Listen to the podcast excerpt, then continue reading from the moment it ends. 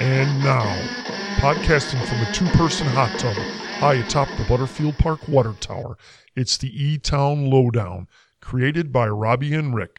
And now, your handsome hosts, PK, Rick, and their highly paid intern, Malord. Welcome to another special edition of the E Town Lowdown COVID 19 pandemic. Today is Monday, September 13th, 2021. And I have uh, as my guest today my good friend Pamela Dunley, the president and CEO of Elmhurst Memorial Hospital. And joining Pam is Bridget McLemore, who is, uh, in addition to having background as a physical therapist, she's the system director of specialty clinics, rehab, and fitness for EE Health. How are you, ladies? We're great. Doing good, good today. And guess what? I'm looking out my window and there are blue skies and it's a nice crisp day, although I hear it's going to get colder by the end of the week. I think we're going to have highs in the mid 50s by uh, Thursday or Friday, and uh, I'm headed out of Dodge to someplace warmer for a few days. So uh, I hope uh, you have your winter coats out. well, lucky you. I hope you enjoy. so, if it's all right, we'll start with you, Pam, and kind of okay. get a little background on uh, COVID updates, and then we'll uh, move to you, Bridget. And in particular, we want to ask you about some weight management programs that EE Health offers. So, Pam, if you could give us a quick update on uh, your COVID inpatient census, I'd appreciate it. Yeah, absolutely. So it's kind of interesting. We haven't talked since September 13th, so just a little over a month. And back on that date, we had seven positive COVID patients with one on event and two awaiting results. And today, we have seven positive COVID patients with one on event and two awaiting results, or one awaiting results, so one less. But, you know, you would say, okay, so nothing changed, but a lot changed during that time. Um, COVID deaths last time were 197. This time we had 200, so only three people in the month, so that's pretty pretty good. Um, of the patients in the hospital, last time Seven of them were um, non vaccinated, so all seven, and this time all seven are unvaccinated as well. Um, DuPage County before had 102,000 patient people that were positive with COVID. Now there's 107,000 people that are positive with COVID, and deaths went from 1,431 to 1,459. So there was about 28 more deaths over the month in DuPage County. The state, though, is interesting in that um, we went from 1.57 million to 1.67 million positive patients, and deaths went up from 26,845 to 28,197. And I think the difference between DuPage County and the rest of the state in terms of deaths is the number of people vaccinated in DuPage County. Uh, the good news is we did discharge. Last time we had 2010 discharges um, from the hospital, and so far we've had 2,067. So we have discharged 57 patients in the past month. So it's not like the same seven have been here. They've been rotating, and people are coming and going, and we remain at a 97% uh, recovery rate. So, looking at the uh, numbers, it appeared that in late July, early August, the uh, COVID numbers started to ramp up again, and then they got pretty high in the middle of August. You were up around 30 COVID inpatients throughout a lot of August, but it's been more than a month, and it seems like it's kind of leveled off at that 7, 8, 9, 10 uh, level. So it seems like maybe this last surge is almost over. Does it seem like that's the case? And if so, are you are you worried there's going to be another surge in the next few weeks? so you're right. It's been slowly kind of stabilizing, and and uh, that's a really good sign. But I have been burned before, so I am not going to say that I'm not worried. I'm always going to be worried. I'm very cautious about as the weather gets colder and people are inside more, and holidays are coming, and people are lowering their guard again and having events and spending time together. Uh, we could just potentially see an increase again. I do know of several weddings that have happened recently where there have been uh, COVID outbreaks after the wedding of people who have been vaccinated. So we do know that people um, are still getting COVID. They just may not be getting sick enough to end up being hospitalized. And as long as they're just getting sick, not enough to be hospitalized, that's a good thing because we get illness and we know we get illness. As long as we can recover, that's a really good thing. Are there any new meds out to treat COVID and, and are you still using convalescent plasma as a treatment? Well, we're definitely still using the convalescent plasma. We think that's really important. And so if anybody gets sick, we do encourage that they check and see if this is something that's good for them and, and that they get it very quickly so that it can prevent hospitalization. But there have been no approved new treatments out there. So I know there's a lot in the news saying there's new this and new that, but nothing has been approved yet.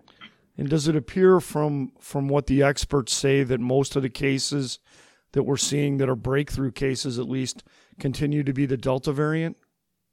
That's what I've been told. Yes. Although you know we don't tr- we don't test every one of them. So Right.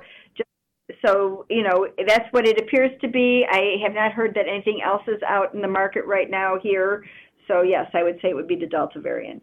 So the big news the last month and a half or so has been about booster shots, and I know that the last time we spoke, we weren't exactly clear on what part of the population was eligible. We knew a small portion was, but now it seems like more folks are eligible. Can you tell me what you know about that eligibility currently?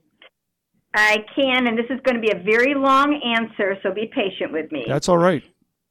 So, older adults and 50 to 64 year old people with medical conditions, so people aged 65 and older, and then 50 to 64 with underlying medical conditions should get a booster shot of the Pfizer BioNTech vaccine. The risk of severe illness from COVID 19 increases with age and can also increase for adults of any age with underlying medical conditions. Long term care setting residents aged 18 years and older, so those people should get a booster shot of Pfizer BioNTech vaccine because residents in long term care settings, um, because they live closely together and they usually have underlying medical conditions, they're at higher risk of infection and severe illness from COVID 19. So that's why they're eligible. People with medical conditions ages 18 to 49 that have underlying medical conditions should get a booster shot with the Pfizer vaccine based on their individual benefits and risks. So adults 18 to 49 who have underlying medical conditions that increase their risk for severe, illness as before, they're the ones that should get the COVID 19. However, that risk is likely not as high as it would be for adults ages 50 and older. And so, you know, the, we definitely recommend for 50 and older, but those 18 to 49 are recommended if they are interested. Does the does the original vaccine have to be administered more than six months ago to get a booster at this point? Yes.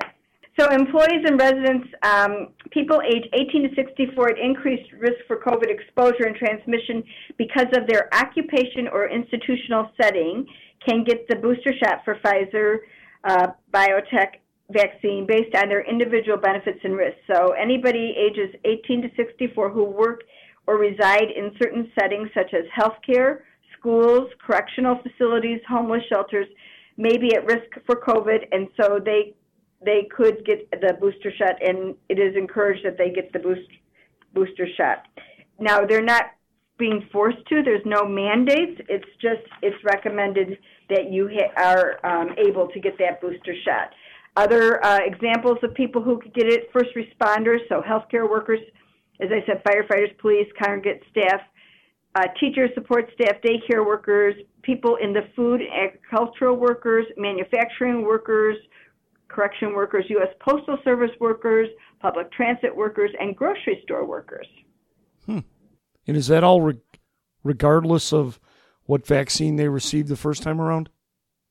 Well, that's that's the second question. Okay. So the so the the question being that if you got a Pfizer vaccine, should you be able to get a different vac? You know, if you got a different vaccine other than Pfizer, should you get a booster? And right now, they are recommending that you get um, vaccinated with the same uh, whatever you got the first time vaccine, that's what they're say, recommending that your booster be with. But right now, Pfizer's are the ones that people are administering for booster. And is uh, EE Health administering those? Yes, we are. We, um, if you want to go to our website at eehealth.org, you can schedule a vaccine, if uh, booster vaccine at our Downers Grove location, and you can come in for a booster at our location, even if you didn't get your original vaccine at our location. But we do encourage that if you're coming in for a booster, that you bring your original vaccine card, so we can ensure that it's the same dose. And do you know if it's the same? The booster dose is the same strength as the original doses? I don't know that. Okay, that's just a curiosity sort of thing. Boosters into flu. Um, what does this flu season look like? Are are we have we seen any flu sh- flu patients yet? Are we likely to? And when is the best time to schedule a shot? So we are very worried about flu season this year because we were very lucky last year and did not have any flu because nobody was really out talking to each other, and so the the uh, transmission of flu was not as evident as it usually is. We anticipate this year is going to be a little bit differently, although you never know. So we haven't seen any flu yet, um, but uh, it is time now to get your flu shot. So you should be scheduling your flu shot it usually takes about two weeks for it to build up immunity within you. And so if you get it now, by the time the flu season starts rolling, you should be, hopefully, if this one works, you will be immunized. I got mine on Friday, and uh, uh, my arm felt like it was just barely pinched the next day. So that uh, whoever gave me this, the uh, vaccination did a great job, and it was somebody affiliated with Elmhurst Hospital. So thank you. I don't know her name. I wish I could thank her, but uh, she did a great job. So, can you give me an update on the number of, uh, or at least a percentage of hospital employees who are fully vaccinated? Yep, at this point we have jumped. Remember the last time I talked to you, we were still in the 70s. We've kept sticking at the 70s. We are now at 94.8% of all hospital employees are fully vaccinated. Wow. And and have you been able to uh few refusing to get it and leaving like we hear around the country? Well, um, so we have over 8,400 employees. At this point, we have had 19 people resign because of refusing to get a COVID vaccine. Um, we do have people, though, that have applied for medical and religious exemptions, and right now they're going through that process. And um, we'll see what happens when that gets completed. Our our final date for people needing to be in the process of having their vaccine or have having gotten their exemption is I think October 25th, and so um, hopefully we'll know more by then. I think there might be a few other people along the way that may choose to resign and are just kind of holding out to see that if we're very if we're serious. We're hoping they don't choose to resign. We really want to keep them. Uh, but if they can't get an exemption and if they won't get vaccinated, we really don't have any other choice at this point. A lot of people have gotten vaccinated that really didn't want to, but they wanted their jobs here, and they do understand that it's important for the safety of our patients and the safety of the organization that they get vaccinated. So they did it, even though it wasn't really what they wanted. So we need these other people to make a decision. And so it's not going to be a huge amount. You know, with 8,400 employees, to have 94.7% already fully vaccinated, we feel pretty comfortable. Um, but we would like everybody to stay, so we'd love for them to either get an exemption or be fully vaccinated. Well, and I, I agree. The 19 who resigned are 19 more than you would have wanted to have resigned, but it's still a relatively low number. So, uh, you know, we're the, the general public hears that a lot of healthcare workers and and first responders and that are resigning and but we don't really have a good feeling for the percentage. So that, that that's comforting that it's it's fairly low. So bridget you've been very patient. If we could kind of move on to an area that's near and dear to my heart and i uh, among a lot of folks that i know have claimed to have uh, we, we have gained a lot of weight during the pandemic and we're blaming it on the pandemic. Um, so it's uh it's an issue that that's talked about a lot, and I just wanted to get your take on that. Are you seeing that a lot of folks have gained weight during the pandemic? you know, I, I, think absolutely we're seeing it, right? We see, um, I, I, will personally tell you, I also gained weight during the pandemic. so um, I, I, experienced it myself as well. So I, do think, and we are seeing more volume. So we have, um, just in our surgical class. So we have like a, an information session about our bariatric surgical programs, and we've seen that just the number of people attending that, just to learn more about it, has skyrocketed, and, and our volumes just within the clinic have gone up 10% since last year, um, year over year. So we are seeing more people um, who have struggled with it because there's a lot going on. There's a lot of reason behind it. Do you think it's mostly because the refrigerator's close when you're working at home? Related or a little of both, or are there other factors that I'm not even considering? No, I, you know, I think it's it's both, right? I think it's stress. So some people, um, you know, a lot of people lost their jobs. I think a lot of we talk a lot about people working from home, but I think a big thing also is people, job loss. So people who lost their jobs. Um, so there's stress and depression that come with that, and then the activity based, right? So the people that you know used to get up and walk from your car to your office or from the train to the office, and now people walk, you're right, from their chair to the couch to the refrigerator. And so right. the number of steps is drastically reduced, so that just number of overall activity level has gone down. Um, and, and that people sometimes self medicate with food. And I know our weight loss providers will tell you, you know, if you look at all the news reports about alcohol sales, right, during the pandemic. Like, and they'll tell you some people, you know, self-medicate with alcohol, you know, recreational drugs, and some people use food to self-medicate and help themselves feel better. And so we've um, we've been seeing that, and that's definitely contributed to the weight gain. So, which is healthier, food or alcohol? No, I'm I'm not going to ask that question. That was just I, that was just me being be, me being me. So, I've heard of some folks that actually lose weight in times of stress and anxiety and others that gain weight. Is that your experience? Yeah, you know, it's interesting. It's so true. And what we see a lot in the clinic when we talked um, when we've talked about this is actually people who are in, in acute stress events, so the loss of their loved one, for instance, sometimes like a an acute stress event, sometimes they completely lose their appetite, right? So instead of gaining weight, they just stop eating. They have no taste, they have no desire to eat, and so you do see that weight loss. Um, whereas you have some people who, when they get into a chronic stress-related um, situation, that it's never ending, it's not going away. You see them increasing their caloric intake, and then you see that weight gain come on. So there are everyone responds a little bit differently, but there are some people who just completely lose their um, um, their desire to eat anything, and so they do have that weight loss. I think also through COVID, there were a lot of people that stopped eating because of the they lost their sense of taste and smell, and then a lot of people their smells were very unusual smells, and they couldn't tolerate even eating because of those unusual smells. So even though COVID may have made a lot of people gain weight, I think some people lost weight because of their response to actually having the COVID illness. Interesting. And can you give me a kind of a rundown of some of the weight management programs that the hospital offers? Yeah, yeah, we have we have a wide variety actually. When you um, take a step back, so we have our Jumpstart Your Health program, which is really a community-based program. So no physician or medical referral um, is needed, um, and that's actually a year-long lifestyle management program, and it's a group setting. We do it virtually right now. Really helps people um, learn more about nutrition and weight loss and just make better decisions. Um, and really, it's a supportive environment to help them sustain um, the weight loss that they make. Um, and then we have our Endeavor Health Weight Management Program. And so this is a physician led program. It's interdisciplinary, so psychology is involved, um, dietitians are involved. Um, and really, that the Endeavor Health program takes a three pronged approach. So, lifestyle. So, some people just need some accountability and education.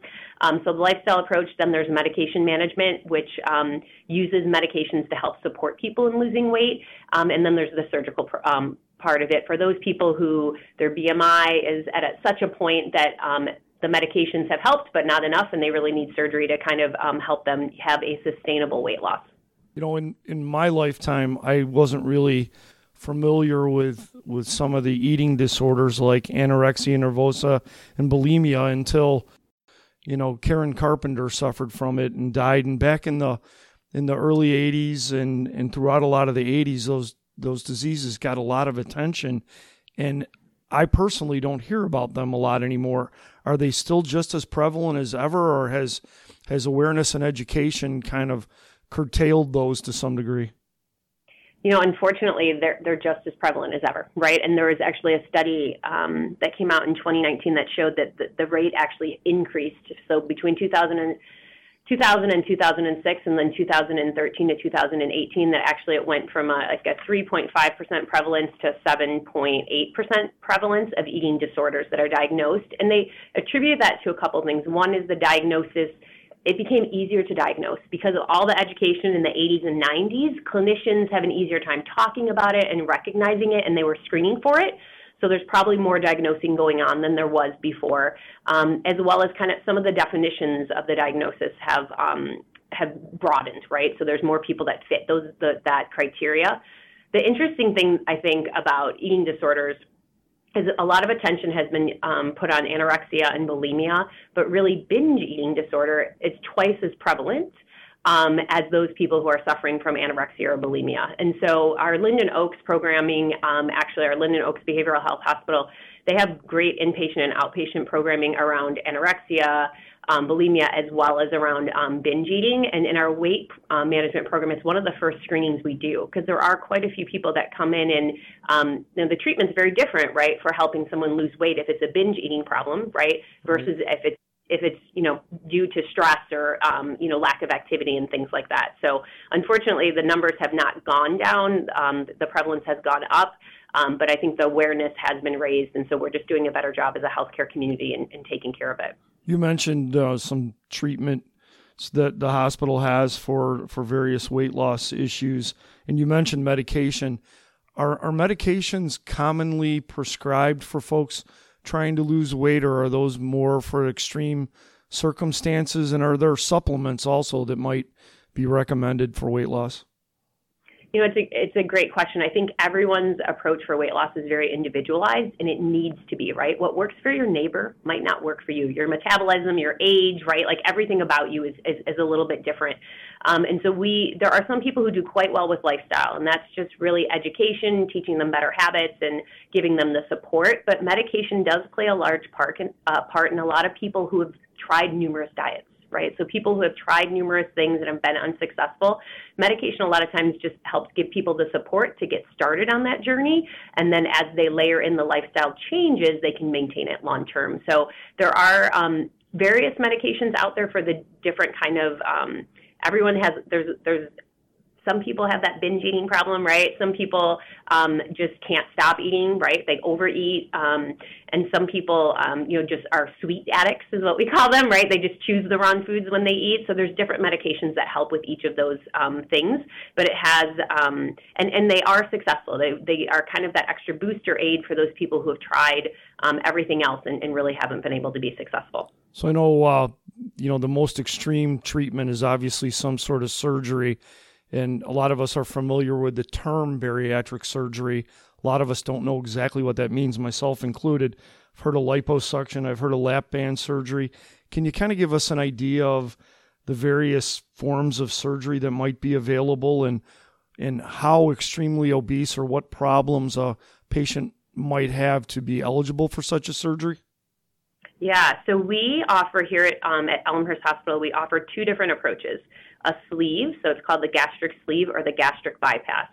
The goal of both of those procedures is to decrease the volume of the stomach, essentially, right? So they take what size the stomach is, the sleeve makes it look like a sleeve. So exactly the surgical procedure, um, and it really shrinks the size of the stomach, and so really the person can't eat or overeat because the, their stomach will not allow them to, right? Their body, and the bypass the bypass does something, it does a similar thing, it's just a different surgical procedure, um, but it also just decreases the volume um, of space in the stomach. And so it, you know, when someone has a, a bariatric surgery, there, it's a, it's a life altering change, right? So how they eat, how they socialize, it, there's a lot of psycho, um, psychology component to it.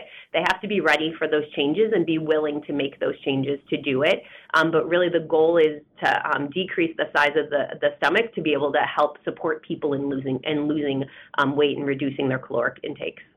And when you said liposuction, liposuction is not a weight loss uh, procedure. Liposuction is just removing fat from your body it does not make you lose weight, and so um, you can gain just as much weight even if you've had liposuction done. So the procedures that that Bridget was talking about are actual changes that help you not be able to have the caloric intake that you had before. But liposuction does not do that. Liposuction is a nice cosmetic to help kind of smooth you out.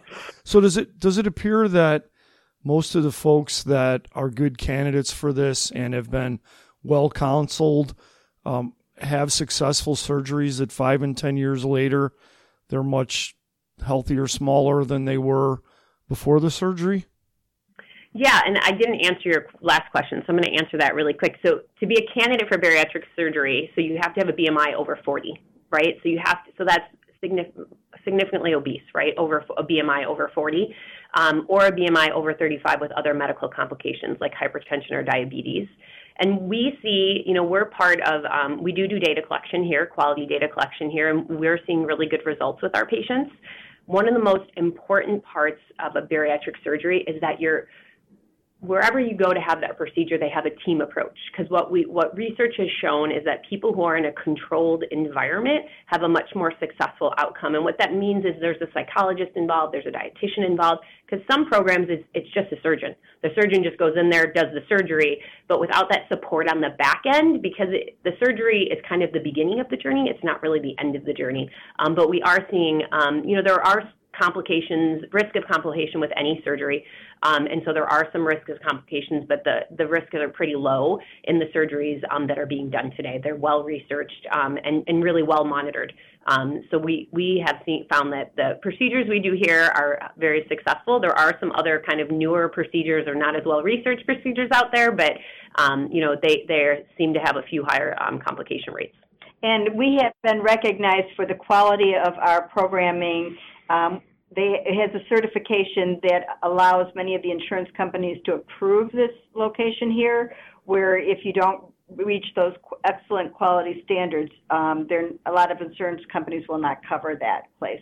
Correct. So we earned our certificate of excellence with Blue Cross Blue Shield, um, United Healthcare, and Cigna in, in the past um, year and a half. So the program has to have so many cases underneath them. So we've reached that case count, and our quality meets their standards, which is great when I was doing the very little bit of research that I do before a show, I was looking at the number of healthcare professionals, uh, mostly you know uh, MDs and DOs, uh, that are affiliated with the hospital system and and uh, weight management, and I was shocked how many professionals have specialized in that. You really got a big team there, don't you? We we do, and that the, when you look at that, there's dietitians involved, psychologists, as well as the um, uh, the bariatricians who focus on the medical management, and then as well as um, you know the surgeons that we have. So we do have a, a good team, and they work really well together, and um, it's allowed us to achieve the successful outcomes that we've had so far. Great. If we could shift back to you, Pam, and can you give us any updates on uh, the pending merger with North Shore University Health System?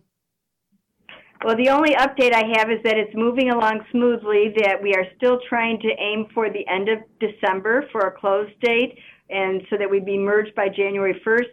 We are still uh, waiting for some regulatory approvals, and so once those approvals go through, uh, then we will know that we can close on those dates. But we've had some meetings together, and everything looks very promising. Very promising that we are going to be a system that really focuses on the community hospitals staying focused on the community and that we keep everything local for our communities, which is what we're very proud of and excited for.